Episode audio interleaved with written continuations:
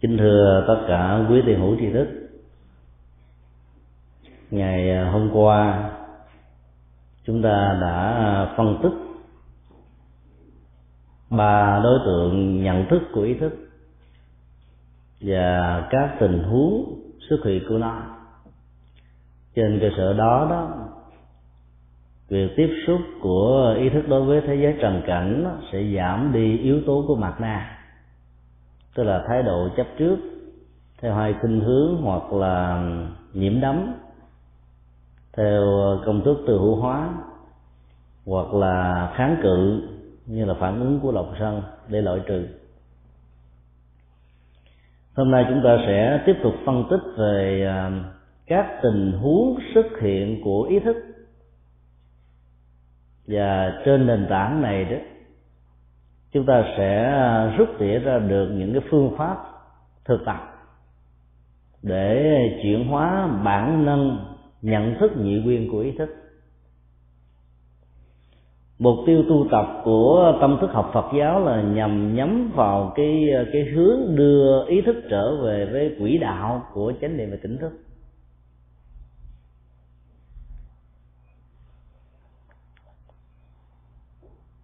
Tình huống và trường hợp thứ nhất, ý thức xuất hiện một cách đồng hành với năm thức giác quan.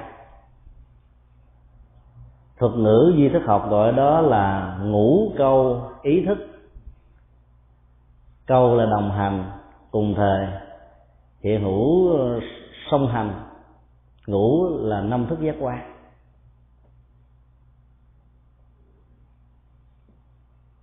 Hiện tượng phân tâm học diễn ra đối với con người là do vì con người nhấn mạnh đến cái phương diện sử dụng ý thức song hành với các thức giác quan là mắt, tai, mũi, lưỡi và thân. Bản chất của việc sử dụng một cách song hành đó vốn không có tội lỗi gì cả. Cái trở ngại hay là tốt tích cực hay là tiêu cực nên và không nên đó, nó không nằm ở việc đồng hành của những thứ này mà nằm ở chỗ là chúng ta xử lý và ứng dụng cái tính cách đồng hành đó như thế nào. Ngày hôm qua hơn 50 ờ, chư tôn hòa thượng thượng tọa đại đức tăng ni văn tập về ờ, chùa liễu quán san jose làm lễ bố tát chứng minh cho um, lễ hội tập ngày hôm qua thì có hòa thượng, viện chủ tu viện kim sơn. Lần đầu tiên tất cả tăng ni trẻ chúng tôi lắng nghe hòa thượng nói chuyện tiếu và cảm thấy rằng mình bị già hát. Từ đầu chí cuối, hòa thượng mỗi một câu kể chuyện cười như thế đó làm cho tất cả mọi người người nào mà khó tính nhất, cao có nhất, mặt căng thẳng nhất cũng phải cười cười lăn, cười lóc. Các phật tử ngồi ăn cơm ở khu viên của chùa cũng cười theo. Chúng tôi xin chia sẻ là một cái câu chuyện cười đó mà dễ gì chúng tôi nói, không thể là cho quý vị cười được đâu. Mà muốn cười phải lên nhắc hòa thượng, xin hòa thượng kể lại cho nghe. Hòa thượng giả cái giọng của một ông già 90 tuổi và cái giọng nói thành một ông cụ già 90 tuổi. Về à, một bối cảnh là khi người Việt Nam bỏ đất nước ra đi, tìm mà mảnh đất của tự do, của dân chủ, của dân nhân quyền và nhiều giá trị khác, thì lúc đó đó rất nhiều tôn giáo khác đó ngắm nghía vào dân Việt Nam. Vì biết rằng người Việt Nam ra hải ngoại đó ngoài những lý do chính trị, nó còn có lý do về kinh tế. Cho nên tôn giáo nào cũng muốn bảo trợ. Và do đó, con đường của sự bảo trợ đây không gì khác hơn là con đường của kinh tế. Thiết lập cái tình thân, tình thương trên kinh tế như thế, người ta từ từ, dần dần từ bỏ đạo gốc của mình. Mặc dù biết rất rõ là con đường tâm linh và tuệ giác của đạo Phật đó vốn sâu sắc và cao hơn các con đường tôn giáo và tâm linh khác được và mất ở trong tình huống này là một cánh cân. Mà phải dùng tuệ giác đó, thì chúng ta mới giữ được cánh cân đó bằng không đó, nếu dùng tình cảm đó chúng ta đánh mất chính mình.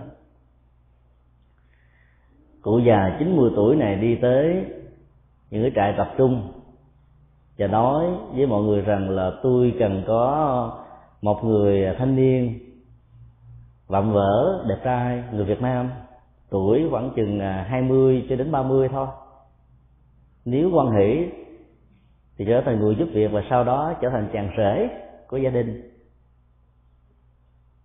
Người ta đã tuyển chọn cho ông được một à, một chàng rể rất là thư sinh, rất là khôi ngô và tuấn tú. Về nhà ở với à, ông lão này một thời gian ông lão này than phiền với các cái dịch vụ tuyển chọn đó. Ông nói rằng tôi cần một chàng rể khỏe mạnh ngoài đẹp trai. Khôi ngồi tôi tú ra còn khỏe mạnh nữa. Nhiều người nói rằng là cậu thanh niên mà tôi giới thiệu cho ông cách đây vài tháng đó là một người đạt tiêu chuẩn, là một ứng cử viên rất là xứng đáng. Ông bảo rằng là tôi không thấy xứng đáng chỗ nào. Những người giới thiệu và môi giới nói như vậy ông có thể chứng minh cho chúng tôi biết rằng là ông này không có khỏe mạnh không ông già ông nói, nó mới có hai mươi mấy tuổi. Mỗi lần nó ăn tôm mà nó rung cầm cạp cầm cạp cầm cạp, giống như là bị mắc bệnh kinh phong.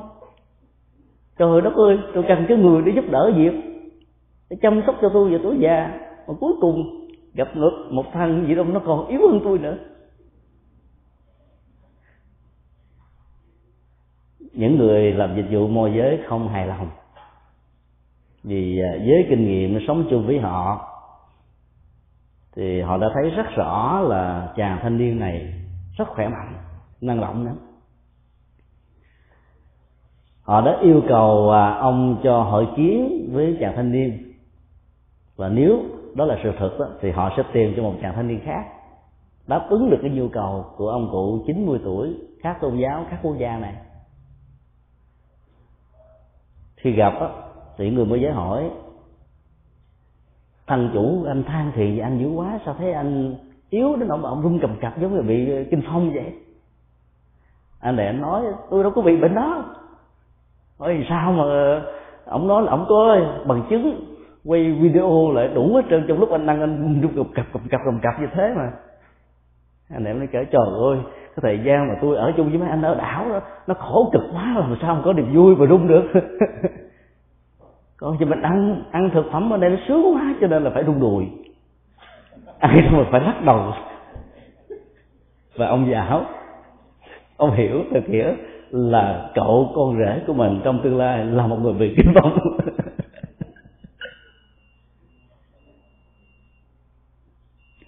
cái ăn ở trong nền văn hóa Việt Nam đó, vận dụng đến cả bốn năm thức khác nhau.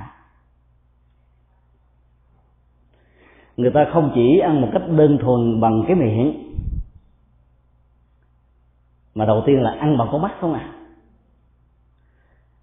Cái dung lượng của con mắt á, thì nó không cùng tặng và không giới hạn. Thì nó đâu có độ chứa đâu cho nên nó có thể nhìn và nó muốn.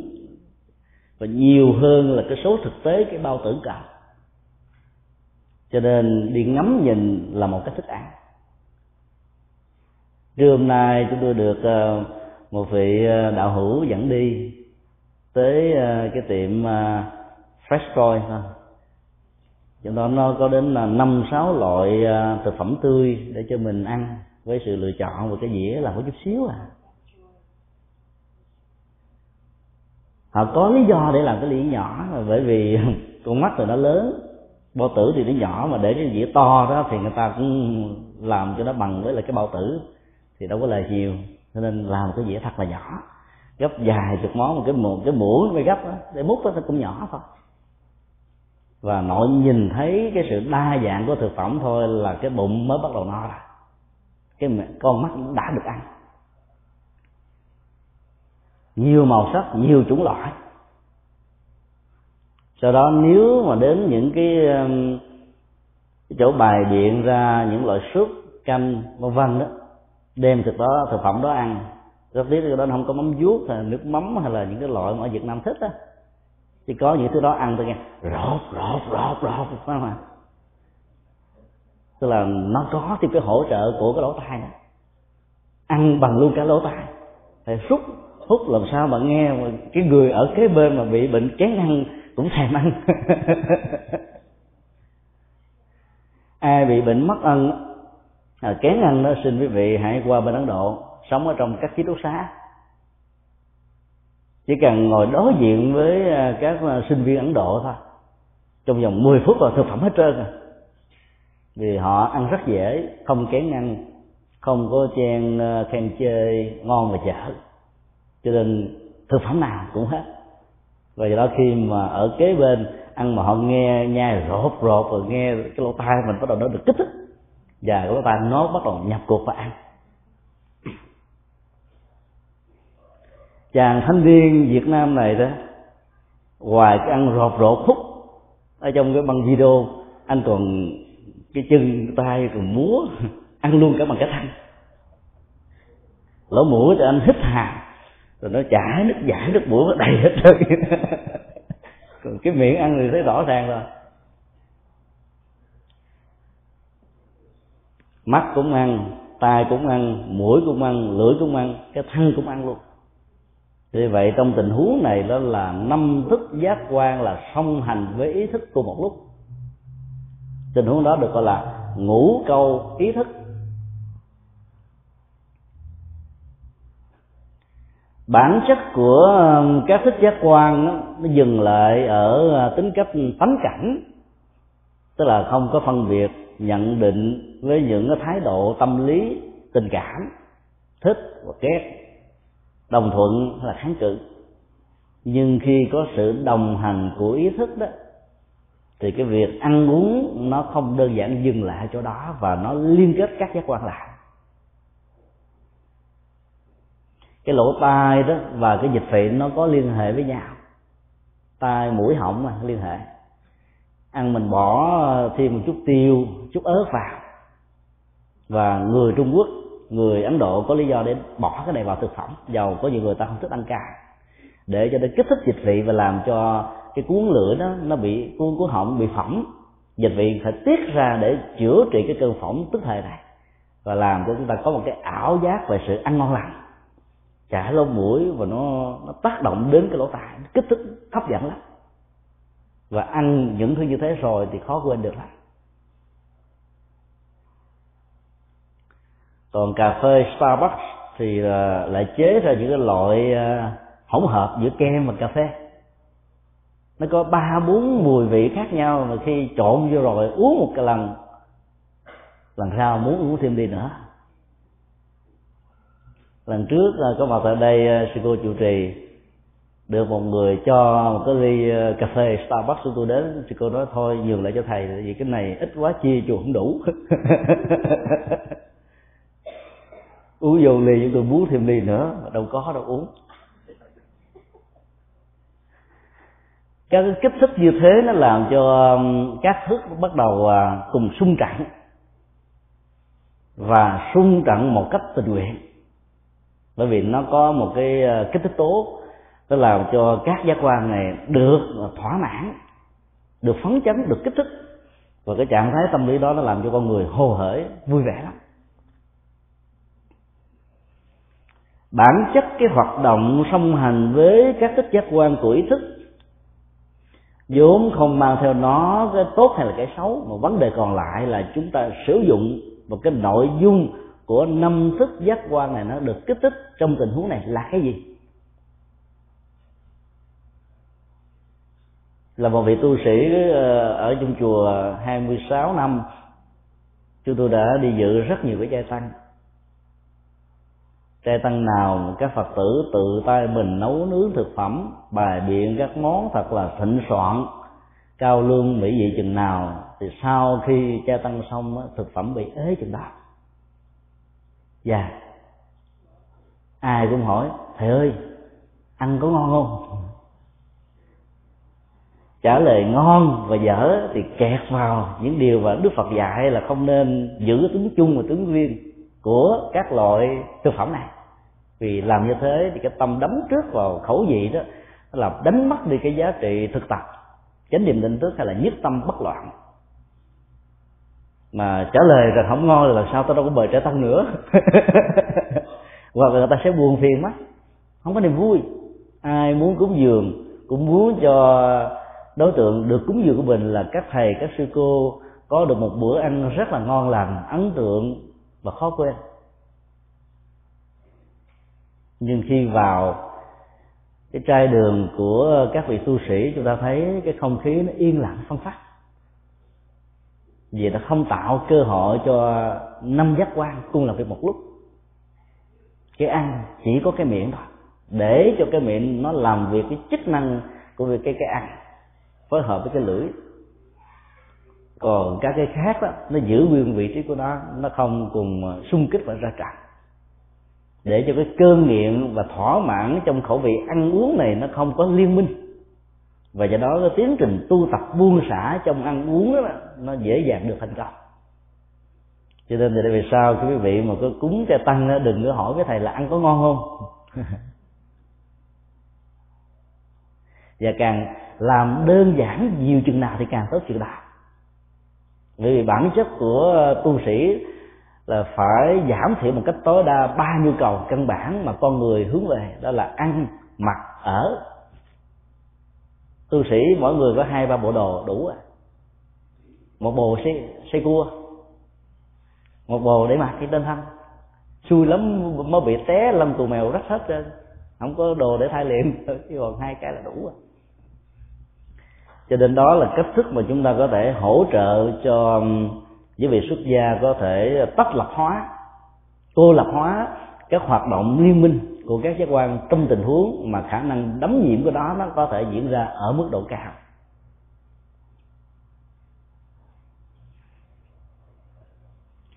Hiểu được bản chất của ngũ câu ý thức đó, thì chúng ta sẽ thấy rằng là cái tính cách hiện khởi và đồng hành như là một niềm vui của nó nó thích cùng có mặt với con mắt lỗ tai, mũi, lưỡi thanh rồi có mặt như thế, nó cảm thấy rất là hài lòng và hãnh diện. Trong khi đó, cái tiến trình tu tập về chánh niệm tỉnh thức ở trong mọi sinh hoạt liên hệ đến các giác quan của nhà Phật đó là làm thế nào để cho các chức năng này đóng vai trò đúng của nó thôi. Và khóa lại tất cả những phương tiện mà chúng có thể ờ, diễn tiến theo một cái tình huống ngày càng đam mê và dẫn đến thái độ chấp trước vào những ờ, thú vui này. Còn đối với các hành giả và đặc biệt là phật tử đó, thì chúng ta có thể vận dụng cả năm giác quan của một lúc để phục vụ cho sự tu học và hành trình năm 2003 chúng tôi có mặt tại Phật Quang Sơn Cao Hùng Đài Loan. Nhìn thấy cảnh à, các hành giả theo tịnh độ tông hiện đại tức là thiết lập một tịnh độ nhân gian trên ba nền tảng giáo dục văn hóa và từ thiện. Và các hành giả này à, có được một cái cơ hội thực tập theo cái tông chỉ vừa nêu trên niệm phật đó, thì à, các hành giả lắng nghe nhạc liệu pháp từ việc niệm danh hiệu của đức phật a di đà và nhạc liệu pháp đó nó mang cái chất liệu của nền à, nhạc dân tộc, du dương trầm bổng cộng với cái chất liệu tâm linh của đạo phật, làm cho những người thích nhạc dân tộc có cảm thấy được giá trị tâm linh của nhà Phật cao hơn nhạc dân tộc. Và những người đó chưa có được cấp độ tâm linh đó thì thấy nhạc dân tộc gắn liền với cái văn hóa phong tục tập quán của mình cho nên thành phần nào? Vào nghe và niệm theo các cái điệu phổ hài hòa giữa dân tộc và tâm linh đó, đều cảm thấy ờ, có một niềm vui tĩnh tại nhẹ nhàng và sâu lắng. Trong các cái phòng thực tập của các hành giả tịnh độ tông này ngoài cái âm thanh nó còn xung quanh là bốn cái mặt kiến.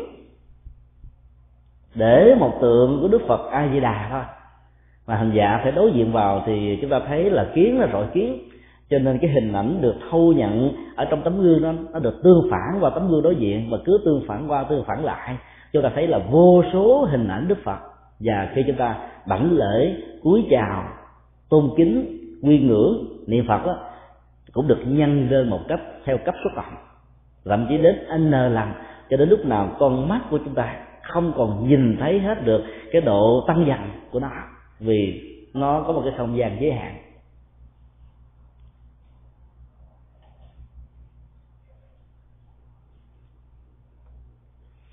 Phương pháp quán tưởng của pháp môn tịnh độ này giúp cho các hành giả tưởng tượng rằng đang ngồi ở trên mặt đất mà có cảm giác rằng mình đang ngồi ở trên tòa sen.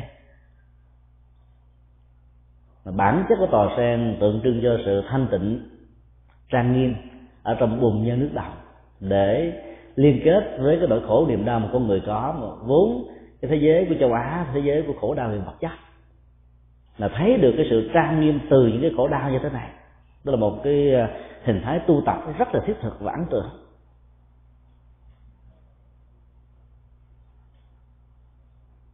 Trong phòng thờ thì người ta nghe một cái loại hương thơm nó rất là dễ chịu, thoang thoảng thôi nó khác với các cái loại hương thơm, dầu thơm của pháp hoặc là của mỹ. Đôi lúc nó rất là gai gắt và nghe một lần rồi, cái độ nhiễm rất của người nó nhiều hơn là thông dong và tự tại. Loại hương này nhẹ nhàng, sâu lắng lắm. Và hành giả từ đầu tông có mặt, ở trong một không gian tâm linh như thế đó, thì các giác quan cùng làm việc một lúc.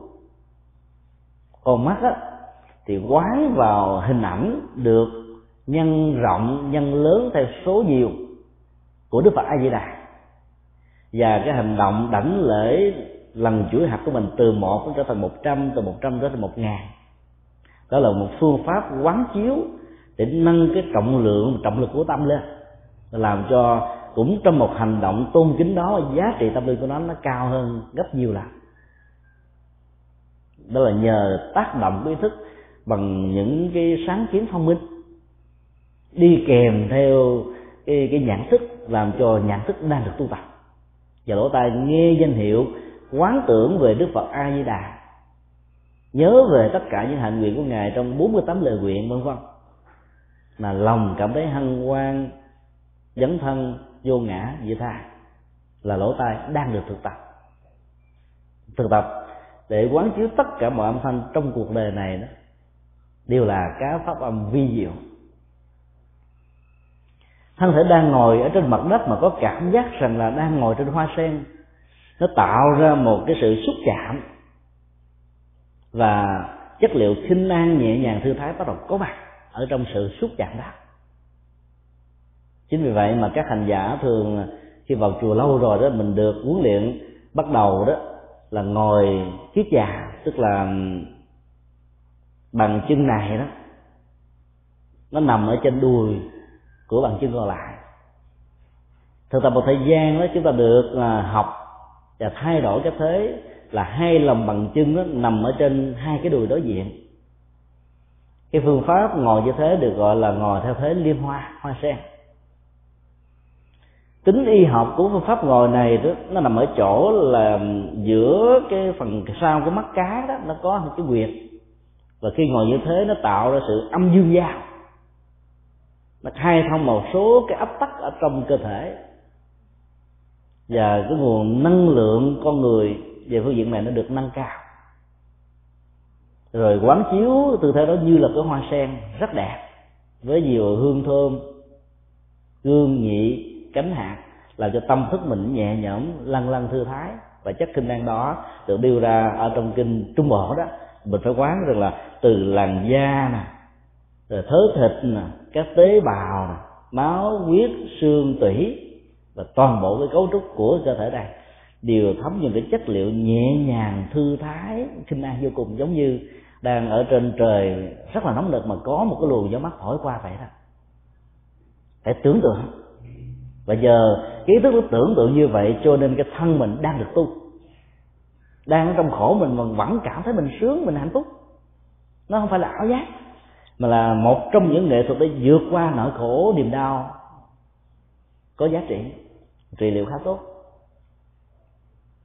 Như vậy là trong cái động tác thực tập với cái môi trường thuận lợi như thế, thì con mắt cũng đang tu, lỗ tai cũng đang tu, lỗ mũi, ngửi mùi hương cũng đang tu, thân xúc chạm ngồi trên trên trên điện phật đó cũng đang tu. Chỉ có cái lưỡi là không có tu. Tại vì cái lưỡi nó không có à, nếm, không có ăn, không có uống nhưng mà nó vẫn tiết ra một cái ờ, nước biến nhất định nào đó. Nếu trong lúc đó mình à, niệm danh hiệu của đức phật a di đà đó thì nó cần phải tiết ra dịch vị và nước biến ra để nó làm cho cái cổ khỏi bị khang và do đó nó cũng đang được tu. Mặc dù nó không có ăn không uống gì hết á. Cái tình huống như vậy là tạo cái mặt bằng cho ngũ câu ý thức xuất hiện đồng một lúc với các giác quan.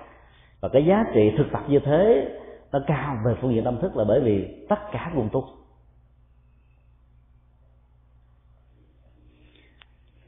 Có nhiều người thực tập lâu mà không có kết quả là bởi vì à, họ chỉ tu bằng con mắt thôi. Dự mặt là con mắt thì quán tưởng đức phật mà cái tâm không có quán tưởng.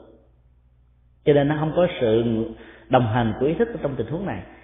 Thì cái trọng lực phước báo của sự thực tập nó giảm đi rất là nhiều.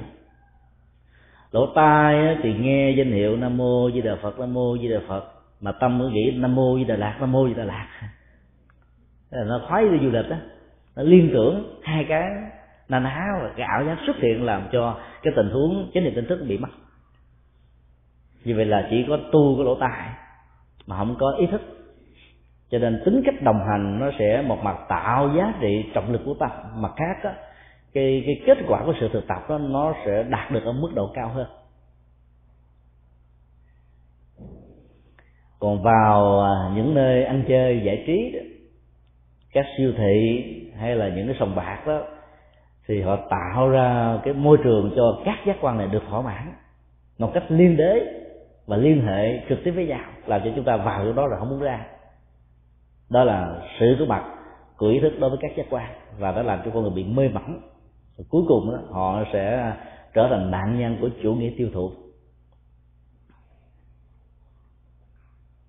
Như vậy sự thực tập chuyển hóa cái ngủ ngũ ý thức đó, nó có hai cách. Cách thứ nhất nếu cái sự ờ, đam mê chấp trước trong các giác quan này đó nó là một cái điều xấu là một hiện tượng tiêu cực đó thì chúng ta tách ly ý thức ra khỏi các giác quan này thì lúc đó đó cái nghiệp tập đó, nó được gieo rất trên đây ít hơn nhẹ hơn. Vì vậy đó hậu quả của nghiệp nó có thể xuất hiện ở một mức độ đơn giản hơn còn trong tình huống đối tượng giao tế đó là tích cực, là tốt, là đẹp, thì chúng ta cần phải dẫn thể cho năm thức giác quan này có mặt song hành với ý thức. Có nhiều người nói, tôi cũng đi thực tập giống như ông, như bà, mà sao tôi cầu trời khẩn phật hoài mà không thấy được phù hộ chi hết? Còn bà thấy làm lơ lơ lơ lơ như thế mà sao được phù hộ? Hoặc là các hành giả sau khi thực tập trì chú với sự hướng dẫn của một vị guru đó thì thấy rằng là cái sự linh hiển nó xuất hiện với mình nhiều hơn. Trên thực tế cái sự tập trung của ý thức đó, đó nó làm cho cái tiến trình trổ quả bị chính vú. Giống như mình là ép khí đá cho các trái cây đó nó được ửng hồng nó chín. Mà trên thực tế thì cái, cái chất chất lượng và chất liệu chính ở trong đó nó chưa đến đến mức của nó. Nhờ cái sự tập trung cao độ nó trở thành một cái chất xúc tác và dẫn khởi các hạt giống có sẵn. Theo gì theo tiến trình đó, nó phải trổ trong vòng vài tháng sau vài năm sau. Thì cái phần chi chú với sự tập trung cao độ và nguyên cầu với tập trung cao độ nó làm cho nó phải trổ ra. Nhưng bản chất sự trổ đó là chính vú. Phần lớn chúng ta rất là mừng và hạnh phúc trước sự chính vú về nghiệp này ta mừng lắm nói, chỗ này linh hiển lắm. Rất nhiều à, phật tử đi theo à, thanh hải, vô thượng sư, và do vì họ tin vào cái này, nói là cầu bà linh hiển lắm. Ước gì được đó. Thực ra không phải là do sư cô thanh hải tạo ra sự linh hiển, mà chính cái tiến trình nhân quả chính vú thể hiện qua ước mơ có tập trung, có niềm tin của chúng ta. Nó làm cho quả đó trổ ra sớm thời hạn và tất cả những cái loại quả chính vú như vậy đó, giống như ờ, cách thức chúng ta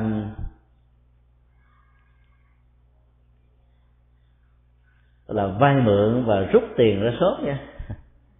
Chúng ta có cảm giác thỏa mãn được liền, nhưng trên thực tế nó không tốt.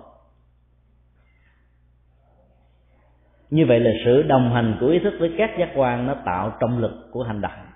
Và cái kết quả dẫn khởi nó cũng sẽ mạnh một cách tương thức hơn do đó hiểu được cái cơ chế này thì à, chúng ta sẽ tập trung vào ý thức nhiều. Và đối tượng cũng như là nội dung à, tích cực của ý thức đó, càng cao đó thì giá trị an vui hạnh phúc nó sẽ càng tỷ lệ thuận.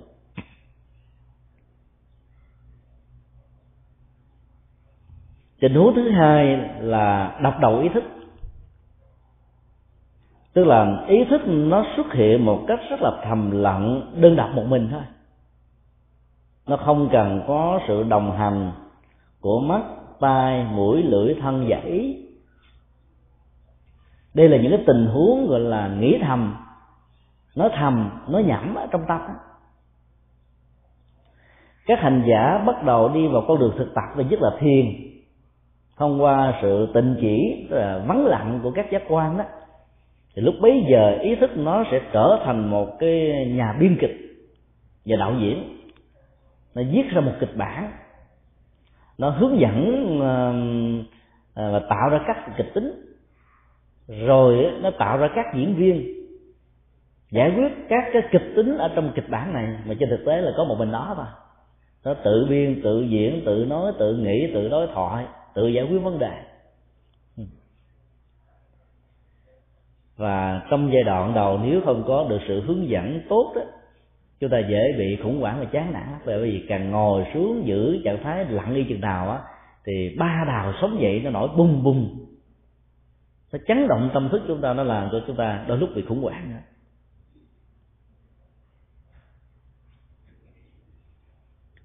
Hoạt động của ý thức ờ, đập đầu này, nó làm cho con người dễ bị tâm thần lắm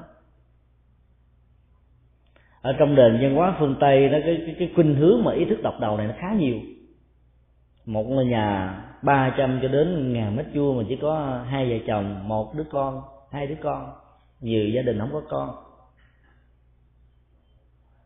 Sinh hoạt ở nơi làm việc đó bảy tám tiếng mà đôi lúc không có cơ hội để nói với ai lời nào. Về tới nhà mạnh ai bận công việc của mình cô không nói với ai lời nào. Và do đó cái đọc đầu ý tức nó hoạt động thay thế vào cái nỗi cô đơn, cái nỗi buồn chán và nó trở thành là một diễn viên rất là đặc sắc. Nó đóng hết tất cả các vai, vừa là vai vợ, vừa vai chồng, vừa vai con, vừa vai cha mẹ, vừa vai ông bà. Mối liên hệ, quan hệ của người đó nhiều chừng nào thì cái tính cách đập đầu nó sẽ xuất hiện như ba đầu sáu tay, ngàn tay, ngàn đầu. Nó kích hoạt, nó làm cho chúng ta phải luôn luôn suy nghĩ và luôn luôn hoạt động và luôn luôn bị căng thẳng các bế tắc ở trong một gia đình mà nếu không tháo gỡ được hay là trong các mối quan hệ đó, thì cái đập đầu ý thức này nó làm cho hỏa bị dập lên, tức là nó tập trung cao độ, khống chế người đó. Người đó có cảm giác là ngạt thở lắm, bế tắc quá. Mức độ tuổi trẻ ở các nước phương tây tự tử ngày càng gia tăng là bởi vì cái hoạt động của đập đầu ý thức, nó khống chế con người quá nhiều và có người có một cái thế giới riêng, một cái cõi riêng. Cõi riêng đó là về phương diện không gian, là một cái phòng độc lập trong một căn nhà. Cái phòng đó có một cánh cửa, trong đó có các phương tiện giải trí, nào là tivi nào là máy, nào là internet và các cái trò chơi khác. Rồi do đó tôi có cảm giác rằng là mình thỏa mãn với cái thế giới riêng tư này và sống một mình, đối thoại một mình, nói nhầm một mình, tư duy một mình. Ý thức đập đầu đã kích hoạt, làm cho con người trở nên rất là là là là, là căng thẳng mỏi mệt lắm. Thực tập thiền quán hay là bất kỳ một pháp môn nào mà nếu như chúng ta tập trung cái ý thức ở trong bộ não đó thì hỏa sẽ dọng lên và cái đập đầu ý thức nó bắt đầu xuất hiện. Mỏi mệt căng thẳng lắm. Cái nghệ thuật thực tập thiền của Phật giáo là theo dõi hơi thở ra vào nhẹ nhàng sâu lắng để tạo cái cái cơ chế, ức chế của tâm thức qua cảm xúc nó được tháo gỡ đi. Vì khi ý thức tập trung vào hơi thở ra và vào đó, máu nó không nằm ở trên bộ não, không nằm tập trung đây nữa. Cái là cái căng thẳng bị mất đi. Nó là một sự trị liệu về phương diện y học. Để tăng cường thêm nội dung và giá trị tâm linh. Vì nó vượt lên xa các cái phương pháp hít thở khí công thì khí công chỉ có giá trị đơn thuần là sức khỏe.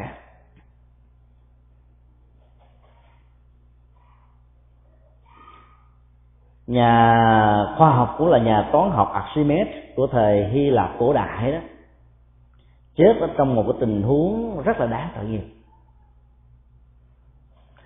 niềm hạnh phúc lớn nhất của ông là được phát minh và phát minh về lĩnh vực của hình học. Ông có thể là một trong những nhà khoa học về hình học mở cửa cho hình học không gian, có cái khoa học vật lý không gian của thời hiện đại này. Say mê nghiên cứu và phát hiện ra các loại hình học không gian n chiều. Ông ta đang vẽ ở trên một cái sân, trên đó toàn là cát. Vẽ ra các hình tròn, hình vuông, các góc, các độ, quỹ đạo, vân vân. Thì lúc đó quân la mã đã tiến vào thành phố nơi ông ở mà ông hay.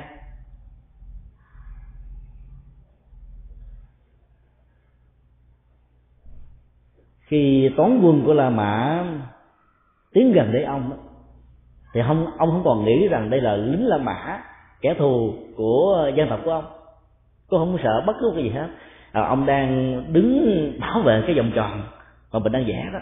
Xin các anh đừng có đụng đến vòng tròn của tôi nha. Đừng có đụng. Thì ông mới nói hai lần chưa kịp lần thứ ba một cái mũi giáo đã đâm xuyên qua tim của ông và ông ngã quỵ chết ở trên vòng tròn. Vừa mới được phát minh bởi vì ông ta đã để cái đập đầu ý thức là hoạt động quá mạnh. Từ đó, trước mặt ông chỉ là một hiện lượng rồi đối tượng đó là một con người, không biết con người đó là con người gì. Thù hay bạn, lính hay là thường dân. Và ông không còn ý niệm của chiến tranh, của hòa bình, của cái gì đó. ông chỉ còn một cái đập đầu duy nhất. Và đối tượng duy nhất đó là những cái vòng tròn, những hình vuông như được phát kiến này. Cái tập trung của đọc đầu ý thức như thế nó có cái khuynh hướng là gắn liền với một cái đối tượng nhất định nào đó. Và cái đối tượng nhất định đó nó, nó, nó tạo ra một cái thói quen làm cho người ta có niềm đam mê thích thú bám víu trên cái này. Có nhiều người suốt cả cuộc đời hoạt động đập độ ý thức với một đối tượng ý thức nhất định nào đó thôi. Và đó là niềm đam mê là hạnh phúc là các giá trị của họ.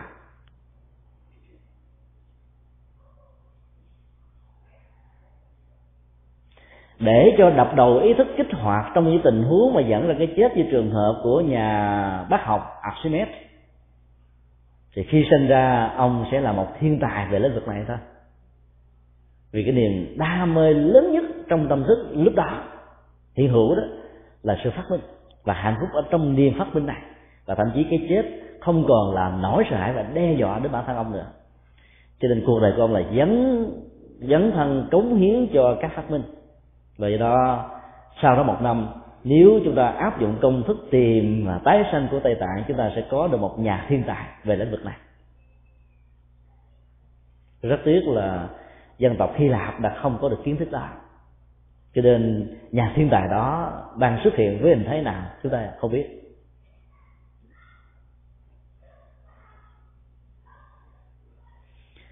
Bản thân của đập đầu ý thức nó thỏa mãn cái tình trạng đơn độc và làm việc một mình. Và hậu quả của đó có thể dẫn đến những tình trạng là chủ nghĩa độc đoán, chủ nghĩa độc tôn, và dẫn đến chủ nghĩa độc còn. Các chiến tranh của các cường quốc trên thế giới nó đều rơi vào các hoạt động của độc đạo ý thức như vừa nêu. Cái tôi là một trong những chủ thể của độc đạo ý thức và khi sống với cái quỹ đạo của cái tôi, đọc độ ý thức như thế đấy, con người luôn luôn muốn mình trở thành là trọng tâm của các hệ giá trị. Cho nên các hoạt dụng làm việc, giao tế, ứng xử, đối phó đó, nó đều mang theo cái vóc dáng hình hài này. Và do đó nó tạo ra biết bao nhiêu là sự gián cách và khó khăn. Nói một cách khác là đập đầu ý thức không chỉ đơn thuần là một hình thái ý thức, nó hoạt động một mình, khi người đó ở một mình mà nó còn có những cái tình huống tạo ra một cái phản tác dụng phụ là cái tính gọi là nội tại, theo kiểu là không muốn giao tế tiếp xúc bên ngoài, nó làm cho con người đó ngày càng teo hẹp về phương diện ngoại giao, và do đó cái khuynh hướng của họ là muốn yên, muốn an cho bản thân của mình nhiều hơn. Chúng ta thử hình dung hình thù của một con rùa khi nó rút đầu và tứ chi nó vào trong cái mai, nó có cảm giác an toàn và nó sống một mình trong thế giới của ta. Và khuynh hướng tâm lý như là một cái phản ứng kéo theo sau của độc độ ý thức là người đó thích ở cô lập một mình. Cái khuynh hướng của họ rất là thích lập dị, tạo sự quan trọng bằng sự lập dị của mình.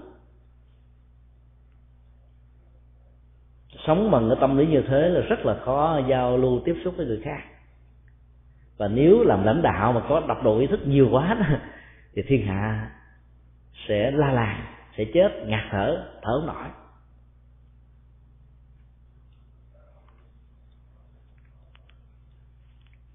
Tức là không lắng nghe ai chỉ để cho ý thức của mình quyết định chuyên quyền độc đoán. Và cái đó nó dẫn đến một sự khủng hoảng về quan hệ con người rất lớn. Tình huống thứ ba là tán vị ý thức.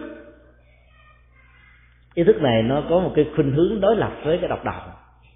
tán là phân tán. Có mặt khi thì ở chỗ này, lúc thì ở chỗ khác. Vị là phương hướng, vị trí. Tức là nó du lịch khắp mà mười phương trời mười phương trời. Chỗ nào có một cái ờ, cái cái cái cái địa điểm gì là ý thức nó có thể đến đó để du hành và cái khuynh hướng tâm lý của ý thức trong tình huống này là mông lung, quanh quẩn. Không bao giờ có được một sự tập trung cố định, vững chãi. Do đó nó là kẻ thù của thiền, nó là kẻ thù của các pháp môn, nó là kẻ thù của trọng tâm chuyển hóa tâm thức. Cái tính cách lẳng quẩn của nó nó tạo ra một cái trạng thái tâm lý rất tiêu cực là do dự vì nó quen theo cái kiểu lẳng quẩn là lanh quanh lằn quần không có tập trung cái gì hết, cho nên cái thái độ dứt khoát đó sẽ không có mặt được. Và do dự nó xuất hiện như là một cái phản ứng tâm lý kéo theo sau thôi. Thực tập chuyển hóa theo tâm thức Phật giáo là trước nhất chúng ta dùng tuệ giác để phát huy cái tính trực quan và phán quyết, giải quyết vấn đề một cách rất là nhanh chóng và tính hiệu quả rất cao các sai số về ờ, phương diện ờ, sai lầm á được giảm thiểu ở mức độ tối đa. Trong khi đó do dự là một cái kẻ phong hờ quá thận trọng tính toán đủ thứ hết dùng cái cái hoạt dụng của mặt nai chấp trước bảo vệ cái tôi và cái ý thức nhị nguyên can thiệp vào. Cho nên nó có những lý do để biện hộ nào là điều này nào là sự kiện kia nào là cái uh, các điều kiện nọ vân vân và nó không cho phép con người quyết đoán một cách nhanh chóng với tính hiệu quả cao nhất của nó.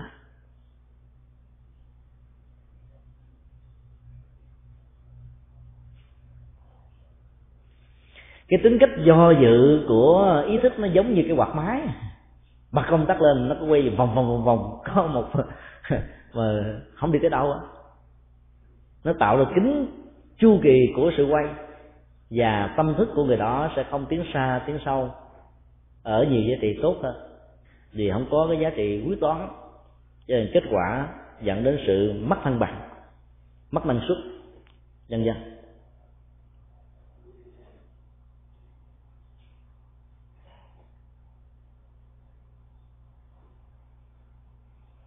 Ai thực tập theo phương pháp thiền của ờ, ông lương sĩ hằng là đang thực tập theo tán vị ý thức.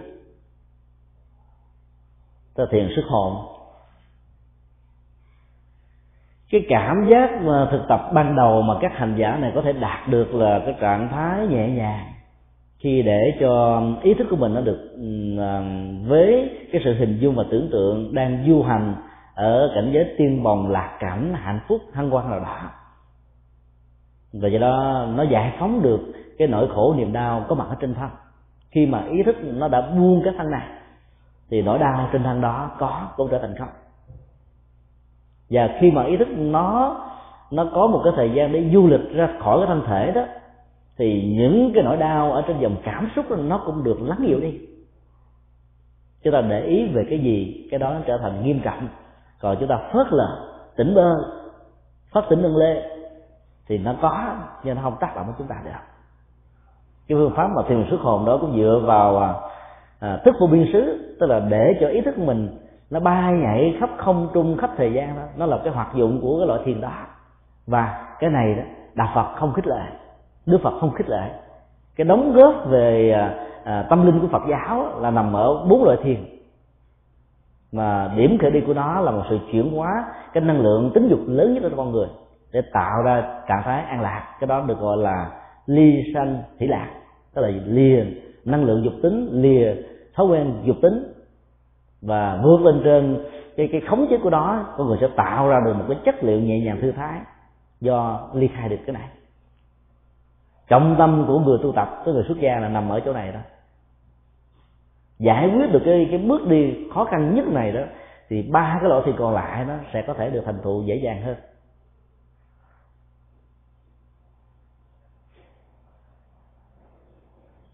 Đưa ý thức du lịch chỗ này chỗ nọ nó, nó làm cho mình có cảm giác chấn an tạm thời vì mình không đối diện với nỗi đau. Cho nên đó phương pháp thực tập tứ diệu đế của đạo phật là dạy chúng ta một bản lĩnh nhìn thấy rõ mặt mũi của nỗi đau.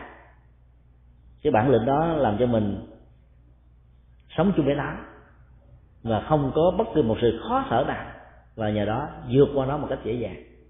Còn khi mình sợ nó mình đâu có cơ hội để nhìn thấy mặt mũi đâu mà vượt qua đó là bản lĩnh vô ngã, bản lĩnh vô ý. Trong việc đối diện với những cái gút mắt, những nỗi khổ, niềm đau đang diễn ra, đã diễn ra và sẽ có thể còn diễn ra với chúng ta. Cho nên ý thức tán vị sẽ làm cho con người bị mất năng suất là bởi vì à, cái tâm, trái tim ở trong hành động nó nó bị vắng bóng. Một hành động từ thiện mà thiếu trái tim từ thiện thì hành động đó sẽ là danh, sẽ làm một cái gì đó, chứ không phải là hành động của tình thương. Cho nên nó mất hết ý nghĩa xã hội, ý nghĩa đạo đức và ý nghĩa tâm linh. Trái tim của hành động nó nằm ở cái lòng từ bi, chứ không phải nằm ở cái khối lượng lớn hay nhỏ của bản chất hành động. Và tán dị ý thức trong tình huống này nó làm cho nội dung của sự thực tập từ thiện hoàn thành bố thí cúng dường, như là nỗ lực giải quyết nỗi khổ, niềm đau chung của toàn nhân loại. Nó mất hết ý nghĩa của nó. Ở trong ờ, lao động, nếu chúng ta để cho tán vị ý thức là xuất hiện nhiều chừng nào thì tai nạn lao động và rủi ro lao động nó sẽ có mặt nhiều và tỷ lệ thuận rất cao. Phần lớn các công ty xí nghiệp lớn của nhật bản là do các nhà sư nhật bản làm chủ. Các nhà sư đã được thực tập về thiền và các cái phương pháp hành trì khác nhau, trong đó bao gồm luôn cả tinh độ và tinh độ chân tâm đã hướng dẫn cho tất cả những công nhân đó. Sau cứ khoảng một phút một giờ làm việc thì họ cần phải giải phóng cái ức chế để cho ý thức nó được nghỉ ngơi như vậy khi trở lại cái công việc, nó không bị đi ờ, tản mát cho này chỗ nọ. Và do đó, tránh được một cách tối đa, rủi ro lao động và tai nạn. Nếu chúng ta có dịp và tiếp xúc hỏi những người bị tai nạn giao thông đó phần lớn họ trả lời là họ bị thất niệm.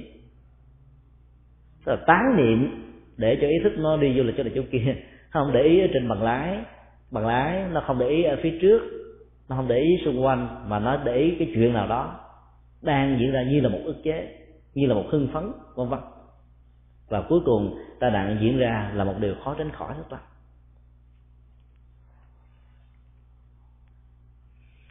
tập trung cao độ vào một cái gì đó mà thiếu chánh niệm đó, nó có thể dẫn đến tình trạng tán vị ý thức.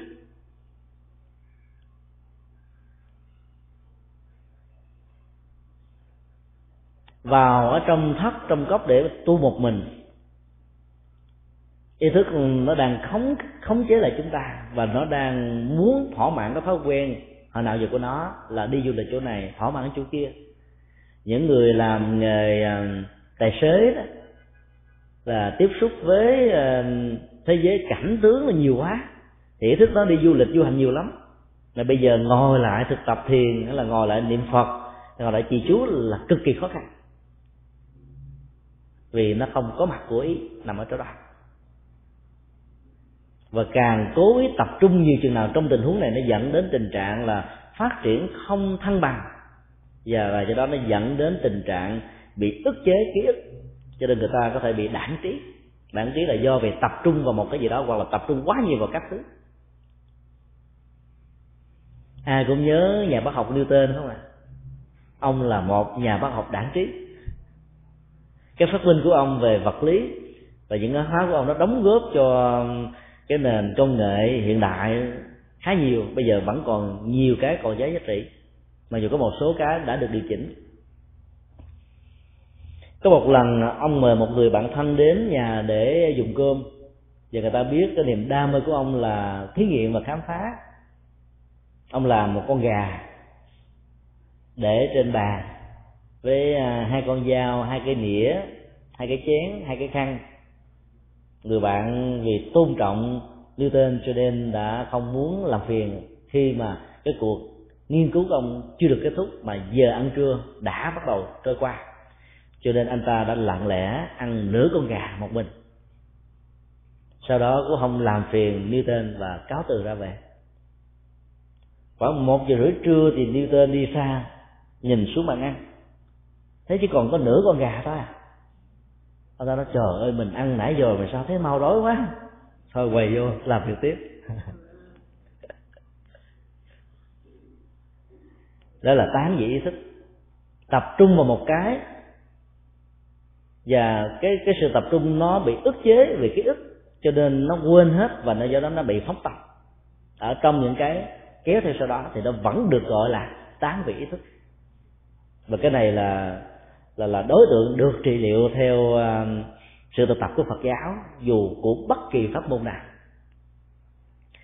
Ở trong à, niệm Phật của pháp môn tịnh độ tông chúng ta thấy nó có một cái giá trị trị liệu về bệnh à, giảm sút ký ức làm đâu quên đó để đâu quên đó hứa gì quên đó. Mặc dù người đó không có cái tình không có cái tính không có thói quen hứa lèo hay là hứa càng hứa vừa, nhưng mà vì họ không nhớ là do vì cái phán vị ý thức của họ nó phát triển nhiều quá.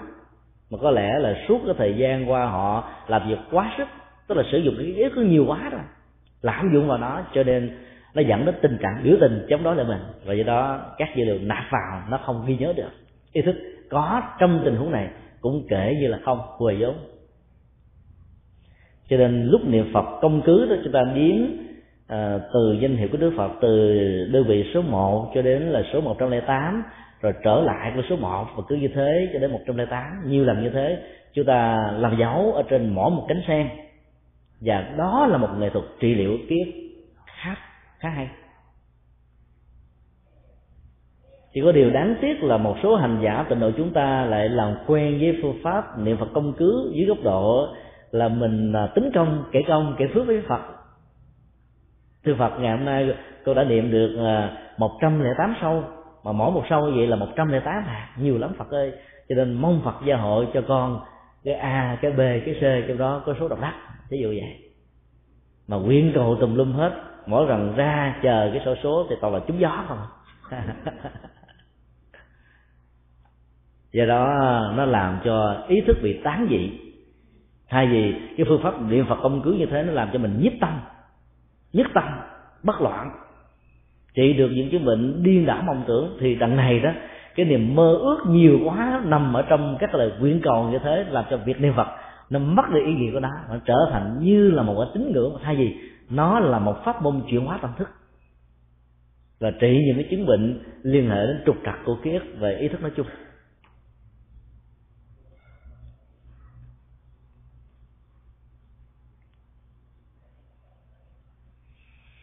Trường hợp thứ tư là mộng trung ý thức.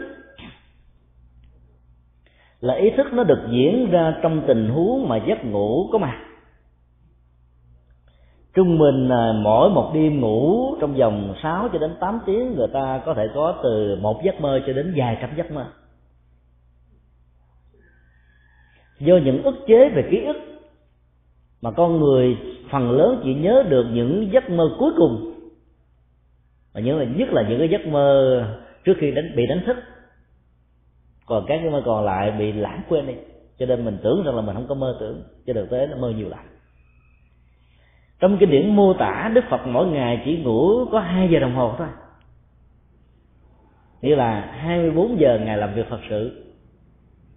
Giảng kinh thuyết pháp cho các vị Bồ Tát ở các hành tinh khác vào sáng sớm khuya thì à, giảng kinh thuyết pháp cho chư thiên, tức là con người ở các hành tinh khác đến. Còn ban ngày đấy thì làm việc Phật sự cho con người. Và ngủ có hai giờ mà tại sao sức khỏe ngài vẫn đảm bảo?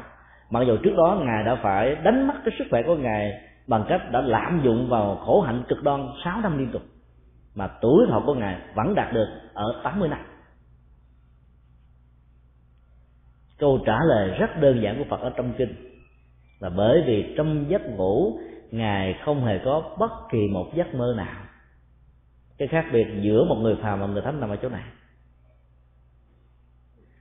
Mơ là hoạt dụng của toàn bộ cái cấu trúc tâm lý bao gồm uh, cái kho tàng tâm thức a la gia như là một cái kho chứa nhóm tất cả các hạt giống. Và mặt na nó rút tỉa nó xử lý nó kích hoạt trong giấc mơ để thỏa mãn cái tôi và những quyền ước của nó và ý thức nó được song hành bằng cách là tưởng tượng, suy nghĩ nhân dân bằng nhiều cách thức khác nhau. Cho nên, mặc dầu thân thể được nghỉ ngơi, con mắt được nghỉ ngơi, lỗ tai, lỗ mũi, cái lưỡi được nghỉ ngơi, nhưng mà ý thức vẫn không tiếp tục nghỉ ngơi mạc na vẫn tiếp tục hoạt động, và a la gia vẫn nằm ở trong trình thế không phải là standby, mà vẫn là vẫn là năng động. Cho nên cái sự um, thư giãn nó bị thách đố, bị căng thẳng.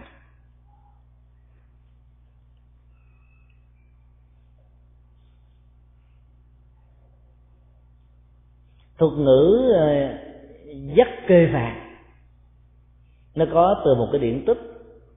Một tràng thư thinh bạch diện đi thi để đổ trạng nguyên trước khi đi thi đó, cái niềm mơ ước của anh, của gia đình, cha mẹ, người thân làng xóm là làm thế nào để trở thành một người hữu dụng cho xã hội.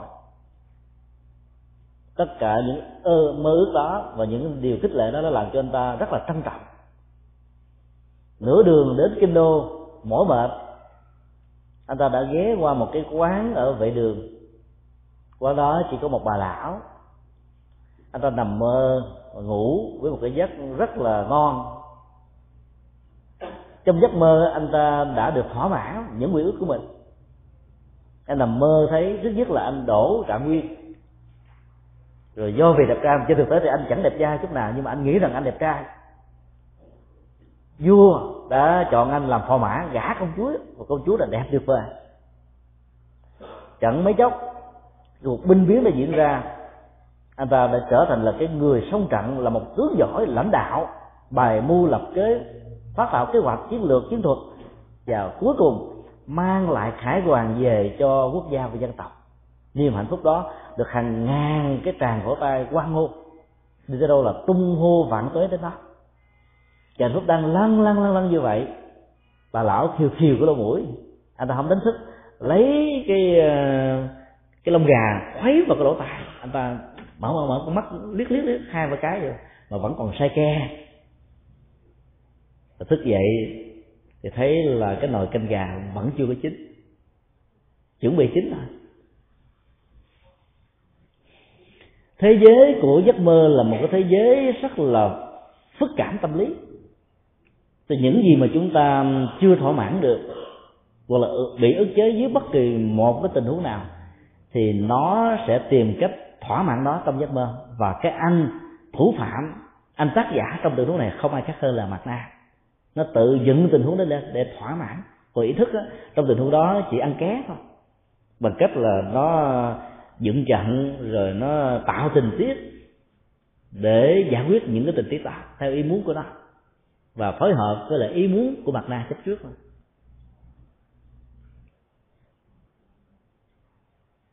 Ai sống với nhiều giấc mộng trong giấc ngủ đó, thì người giàu cho ngủ một ngày có 8 cho đến 10 tiếng dậy và không tỉnh. Mà nhất là giấc mộng nó diễn ra vào buổi chiều đó. ngủ quá giờ chiều. Cái nắng chiều với cái khí hậu chiều tác động như vậy đó, giấc mơ làm cho người đó bằng thần khó chịu, tim đập phình phịch phình phịch phình phịch. Ngạt thở, ngột ngạt, căng mà nó nhức ở cái vùng vùng đầu. Cho nên ông bà cha mẹ chúng ta thường dạy là đừng có ngủ xế chiều đó vì nó không có lợi về những y học. Và nó tạo ra rất nhiều các ác mộng. Cái tính của giấc mơ nó, nó ờ, thích ứng với cái môi trường mà cái sự ngủ được diễn ra. Nếu trong môi trường đó đó là một cái niệm rất hấp dẫn. Thế người Việt Nam mà chắc nó cỡ chất lượng là niệm ờ, kim đan. Ở Hoa Kỳ biết loại gì gì. Nằm vô cảm thấy nó im ái nhẹ nhàng thư thái dữ lắm. Thì giấc mơ nó diễn ra theo cái chiều hướng thuận lợi đó toàn là mơ đẹp mộng đẹp sự kiện đẹp ấn tượng. Và khi thức dậy là tiếc nuối vô cùng vì những cái đẹp đó không có, vì nó chỉ có ở trong lúc ngủ thôi.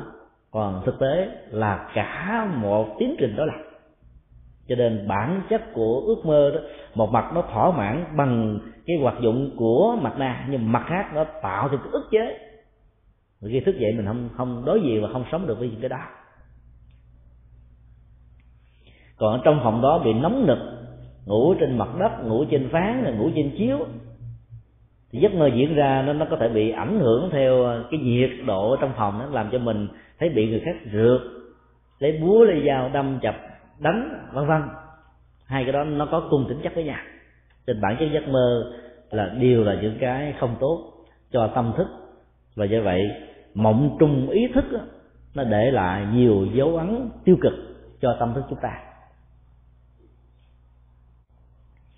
Tình huống thứ hai là tình huống báo mộng, tức là có những cái hiện tượng là sự kiện nó diễn ra ở trong giấc mơ của chúng ta không phải do chúng ta chủ động, mà do người thân, và ở đây không ai khác hơn chính là các hương linh ở trong thân bằng quyến thuộc của mình, báo mộng cho mình biết rằng họ đang hiện hữu, họ đang cần sự giúp đỡ của chúng ta.